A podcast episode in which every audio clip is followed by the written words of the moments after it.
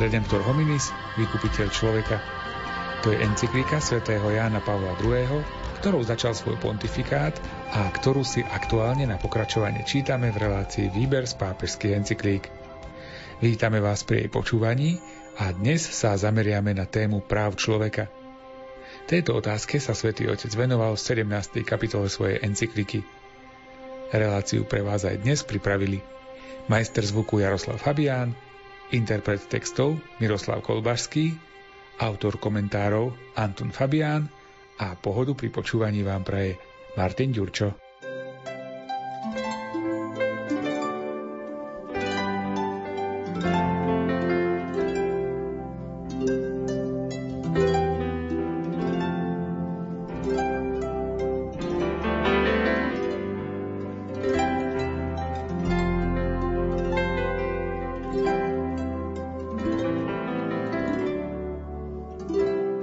Naše storočie bolo pre človeka až doteraz storočím veľkých pohrôm a spustošení, a to nie len materiálnych, ale aj morálnych, ba a zdá predovšetkým morálnych.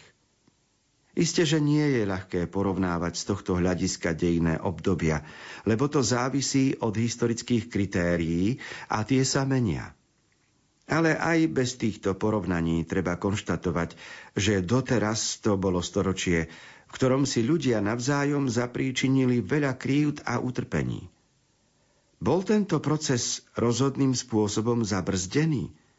V každom prípade nemožno tu nespomenúť s veľkým uznaním a s nádejou do budúcnosti veľkolepé úsilie, ktoré sa vynaložilo na založenie Organizácie spojených národov, úsilie definovať a stanoviť objektívne a nenarušiteľné právo človeka – pričom sa členské štáty tejto organizácie navzájom zavezujú tieto práva dôsledne rešpektovať.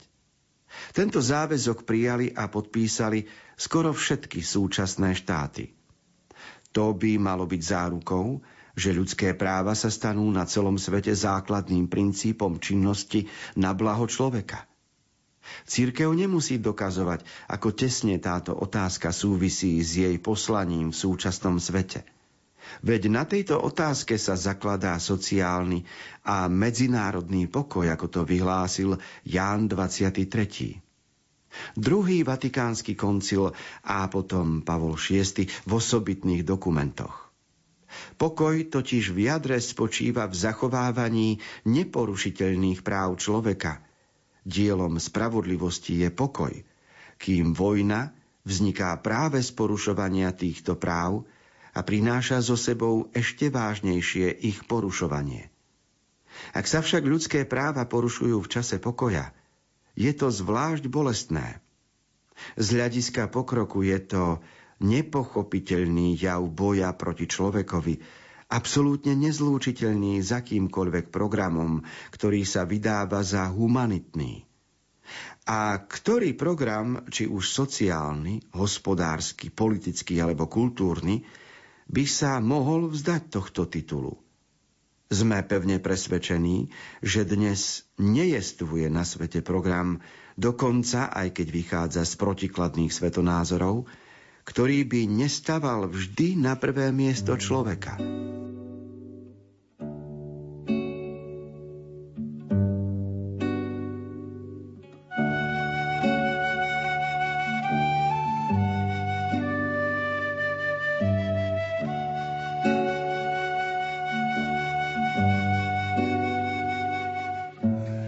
20. storočie, najmä vo vojnových rokoch počas prvej a druhej svetovej vojny, zapričinilo veľa krivd a utrpení a preto boli vážne narušené práva človeka. A zdôrazňuje a veľmi sa teší z toho, že potom po druhej svetovej vojne bola založená Organizácia spojených národov, ktorá sa pokúšala definovať a stanoviť nenarušiteľné práva človeka to bol veľký prísľub spoločenský. Malo to byť záruka, že blaho človeka sa dostane viac do, do stredu pozornosti. Samozrejme, že sú to slova. a či sa tento projekt aj naplní, to závisí od mnohých iných skutočností. V nasledujúcich rokoch, potom okolo 1960, nastala studená vojna medzi Ruskom a Amerikou. Na jednej strane Kennedy, na druhej strane Chruščov. A o miery sa veľa rozprávalo, ale skutočnosť bola taká, že pápeži zdôrazňovali, mier nie je len pokoj zbraní, mier je dielo spravodlivosti. A spravodlivosť znamená, že pokoj musí vyrastať zvnútra, zo srdca človeka. Že to musí byť oveľa niečo vnútornejšie. Je tam, kde človek má na zreteli blaho každého jednotlivca. A preto všetky programy, ktoré na svete vznikajú, mali by mať na zreteli blaho človeka ako jednotlivca a tie programy môžu byť rôzne, či už sociálne, hospodárske, politické alebo kultúrne. Ak by nejaký program vznikal a nemal by na zreteli blaho človeka, jednotlivca, tak nebol by dosť humanitný ten program a nebol by ani dosť správny, ani spravodlivý a teda nezaručoval by dostatok poriadku a, a nedal by sa hovoriť o ľudských právach.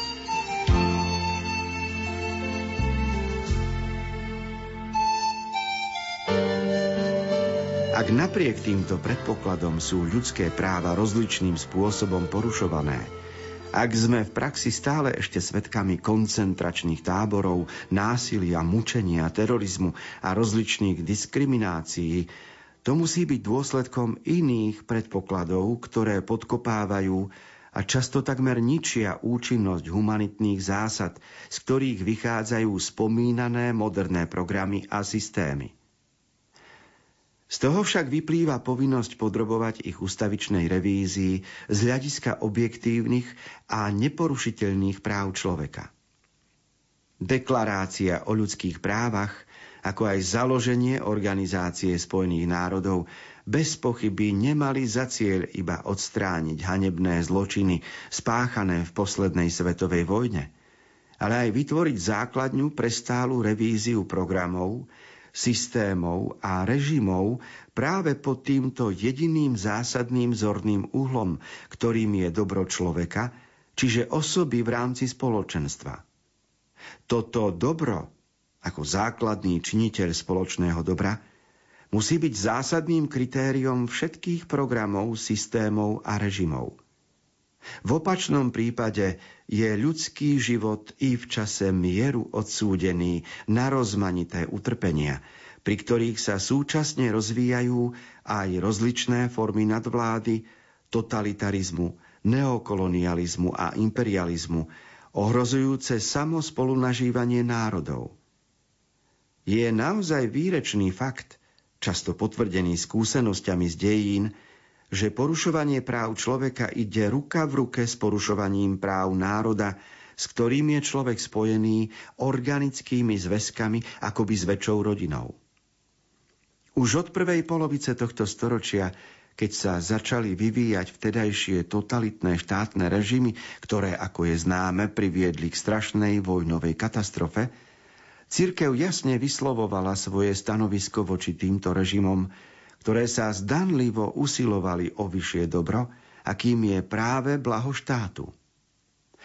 Dejiny však ukázali, že to bolo iba dobro určitej strany, ktorá sa stotožňovala so štátom.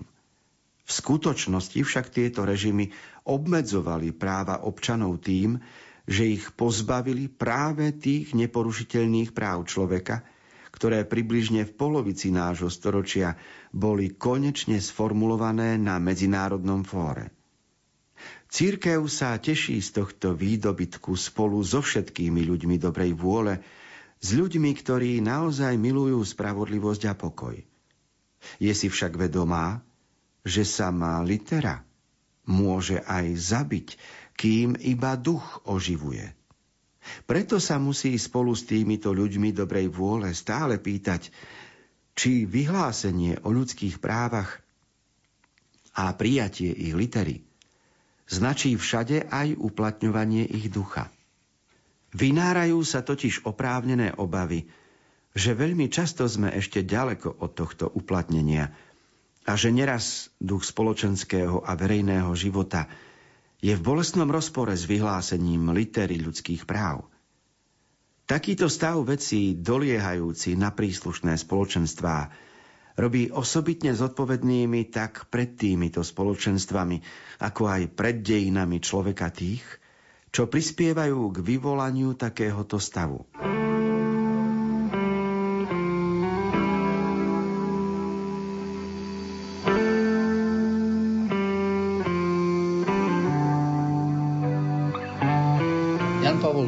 Spomína koncentračné tábory, násilie a mučenie, ktoré boli v prvej časti 20. storočia, najmä počas dvoch svetových vojen.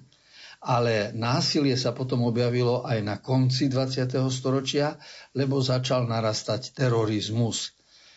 Takže aj keď pominuli koncentračné tábory, hoci nie všade, vo všetkých častiach sveta, ale predsa ľudské práva narastali, ľudské práva sa kryštalizovali.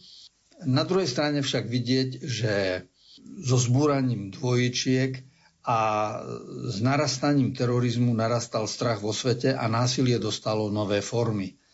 A na tomto príklade pápež poukazuje na to, že ľudské práva, ktoré boli aj popísané v deklarácii ľudských práv v Organizácii spojených národov, tie práva nie sú raz a navždy dané, stanovené a zabezpečené, ale že potrebujú revíziu, potrebujú oprašovanie, kontrolu, potrebujú znovu a znovu o týchto veciach aj rozprávať, aj ich očisťovať a aktualizovať.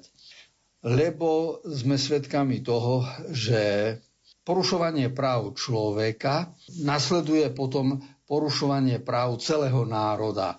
A tak sa mnohokrát stáva, že blaho štátu zmizne práve v tom, že totalitný štát vznikne na základe porušovania práv e, jedinca. Pápež spomína základnú vec. Litera zabíja, duch oživuje. To znamená, my môžeme zapísať ľudské práva, ale na to, aby fungovali a aby platili, ich treba revidovať, ich treba neustále uskutočňovať. To znamená, že e, musíme sa starať o to, aby v spoločenskom a verejnom živote boli realizované. Pretože sme svedkami toho, a to bolo v roku 1979 vidno, že neraz v spoločenskom a verejnom živote boli vyhlásenia politikov v bolestnom rozpore s realitou. V našich krajoch boli napríklad v Prahe bol prezidentom Husák, v Moskve bol Brežnev a to boli ľudia, pre ktorých nebolo problém klamať. Žili sme v dobe, v ktorej sme nemohli ani cestovať, nebola ani náboženská sloboda, nedalo sa podnikať, ale mali sme plné ústa mieru, slobody a ľudských práv a dôstojnosti človeka.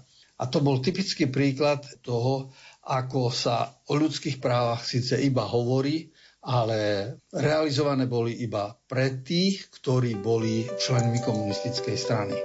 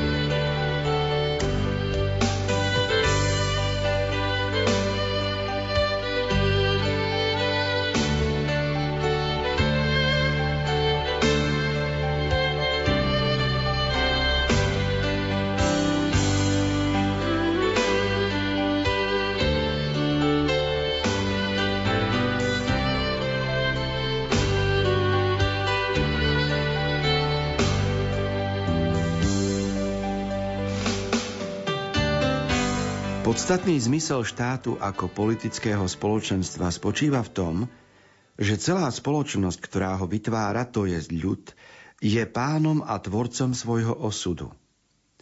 Tento zmysel štátu sa neuskutoční tam, kde namiesto vykonávania moci s morálnou účasťou spoločnosti alebo národa vidíme, že určitá skupina ľudí nanúcuje svoju nadvládu všetkým ostatným členom príslušnej spoločnosti.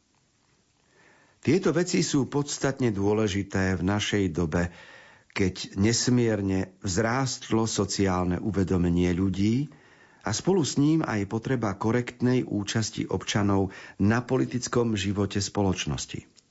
Pritom treba prihliadať na skutočné podmienky, v akých sa nachádzajú jednotlivé národy a na potrebnú účinnosť verejnej moci – toto sú otázky prvoradej dôležitosti z hľadiska pokroku samého človeka i všestraného rozvoja ľudstva.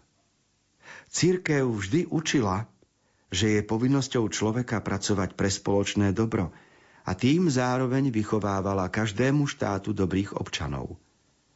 Okrem toho vždy učila, že základnou povinnosťou verejnej moci je starostlivosť o spoločné dobro spoločnosti.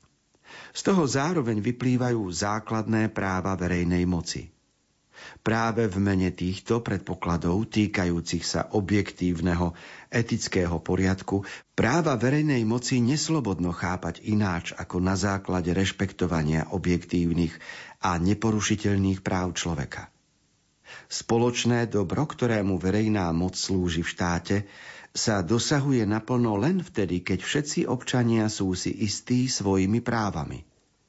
V opačnom prípade nevyhnutne prichádza k rozkladu spoločnosti, k opozícii občanov proti verejnej moci alebo k situácii útlaku, zastrašovania, násilia a teroru. O tom nám poskytli dostatok príkladov totalitné režimy nášho storočia. Teda princíp ľudských práv hlboko siaha do oblasti sociálnej spravodlivosti a stáva sa meradlom pre jej zásadné preverovanie v živote politických organizmov.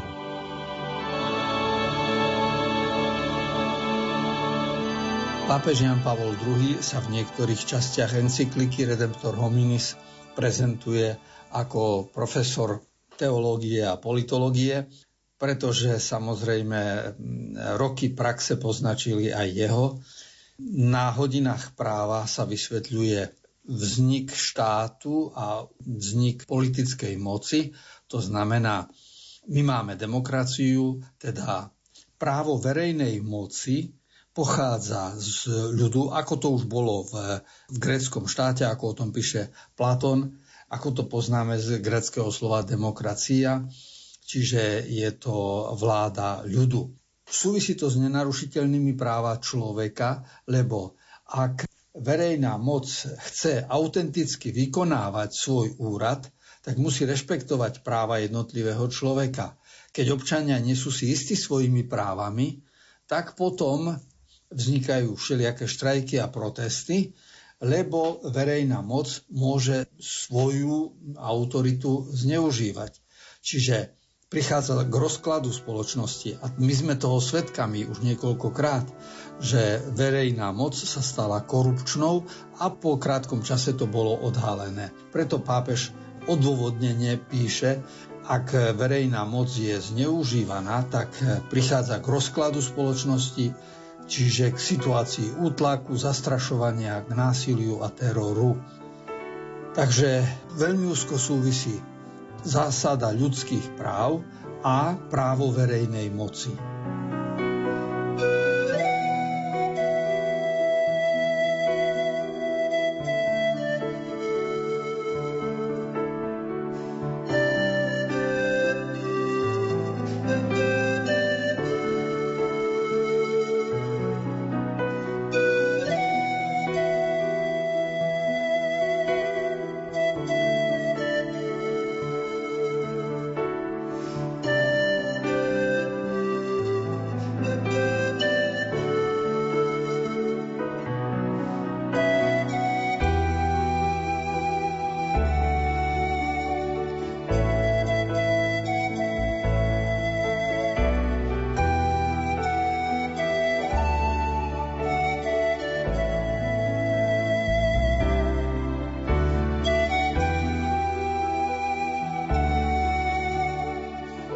Medzi tieto práva sa zaraďuje a oprávnene právo na náboženskú slobodu, právo na slobodu svedomia. Druhý vatikánsky koncil pokladal za neobyčajne potrebné vypracovať obšírnejšiu deklaráciu o tejto téme. V dokumente nazvanom Dignitatis Humane bolo vyjadrené nielen teologické ponímanie celého problému, ale aj jeho chápanie z hľadiska prirodzeného práva, čiže z hľadiska čisto ľudského, na základe predpokladov, ktoré diktuje sama skúsenosť človeka, jeho rozum a jeho zmysel pre ľudskú dôstojnosť. Je isté, že obmedzovanie náboženskej slobody osôb a spoločenstiev je nielen bolestnou skúsenosťou pre tieto osoby a spoločenstvá, ale je predovšetkým útokom na samú dôstojnosť človeka, nezávisle od jeho náboženského vyznania alebo svetonázoru. Obmedzovanie a porušovanie náboženskej slobody je v rozpore s dôstojnosťou človeka a s jeho objektívnymi právami. Spomenutý koncilový dokument hovorí dostatočne jasne, v čom spočíva toto obmedzovanie a porušovanie náboženskej slobody. Ide tu zrejme o krajnú nespravodlivosť voči tomu, čo osobitným spôsobom vezí hlboko v človekovi a čo je skutočne ľudské. Veď dokonca aj sama nevera Náboženská ľahostajnosť a ateizmus sú ako ľudské javy pochopiteľné len vo vzťahu k náboženstvu a viere. Je teda ťažké prijať stanovisko, a to aj z čisto ľudského hľadiska, podľa ktorého iba ateizmus má občianske právo vo verejnom a spoločenskom živote, kým veriaci sú akoby zo zásady sotva trpení, alebo sa s nimi zachádza ako s občanmi nižšej triedy. Ba dokonca, ako sa to už stalo, sú úplne pozbavení občianských práv. Treba sa dotknúť aspoň krátko i tejto témy, lebo aj ona patrí k celkovej situácii človeka v súčasnom svete a dosvedčuje, ako je táto jeho situácia zaťažená predsudkami a nespravodlivosťami rozličného druhu. Ak nechceme v tomto ohľade zabiehať do podrobností, hoci by sme mali osobitné právo i povinnosť to urobiť, je to predovšetkým preto, že spolu s tými, čo znášajú utrpenie spôsobené diskrimináciou a prenasledovaním pre Božie meno, vedie nás viera vo výkupnú moc Kristovho kríža. Predsa však z moci svojho úradu chcem sa v mene všetkých veriacich na celom svete obrátiť s úpenlivou prozbou na tých, od ktorých akýmkoľvek spôsobom závisí organizácia spoločenského a verejného života, aby rešpektovali práva náboženstva a činnosť cirkvy. Neprosíme o nejakú výsadu, ale o rešpektovanie základného práva. Uskutočňovanie tohto práva je jedným zo základných meradiel skutočného ľudského pokroku v každom režime, spoločnosti, systéme alebo prostredí.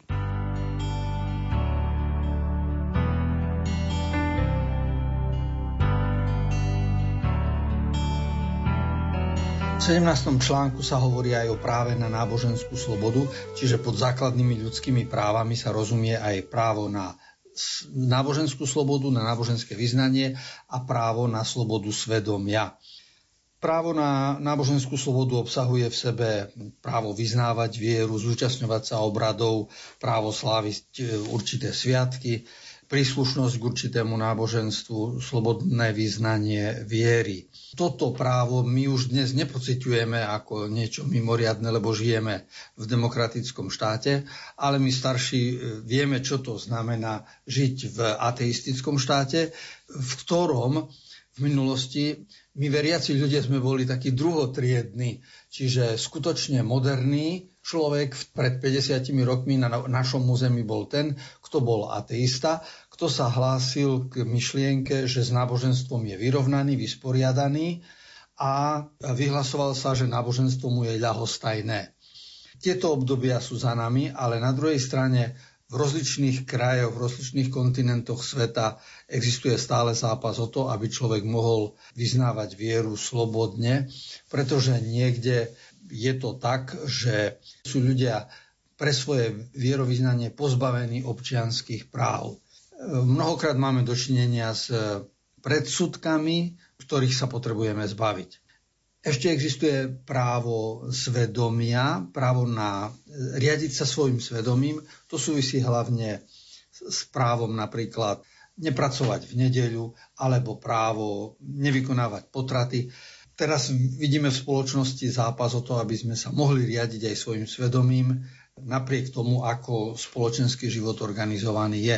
Všetky tieto skutočnosti svedčia o tom, že zápas o ľudské práva nie je dokončený a že sa rozvíja a vyčisťuje, zdôsledňuje a ľudstvo, kým žije, bude tieto práva spresňovať a zdôsledňovať.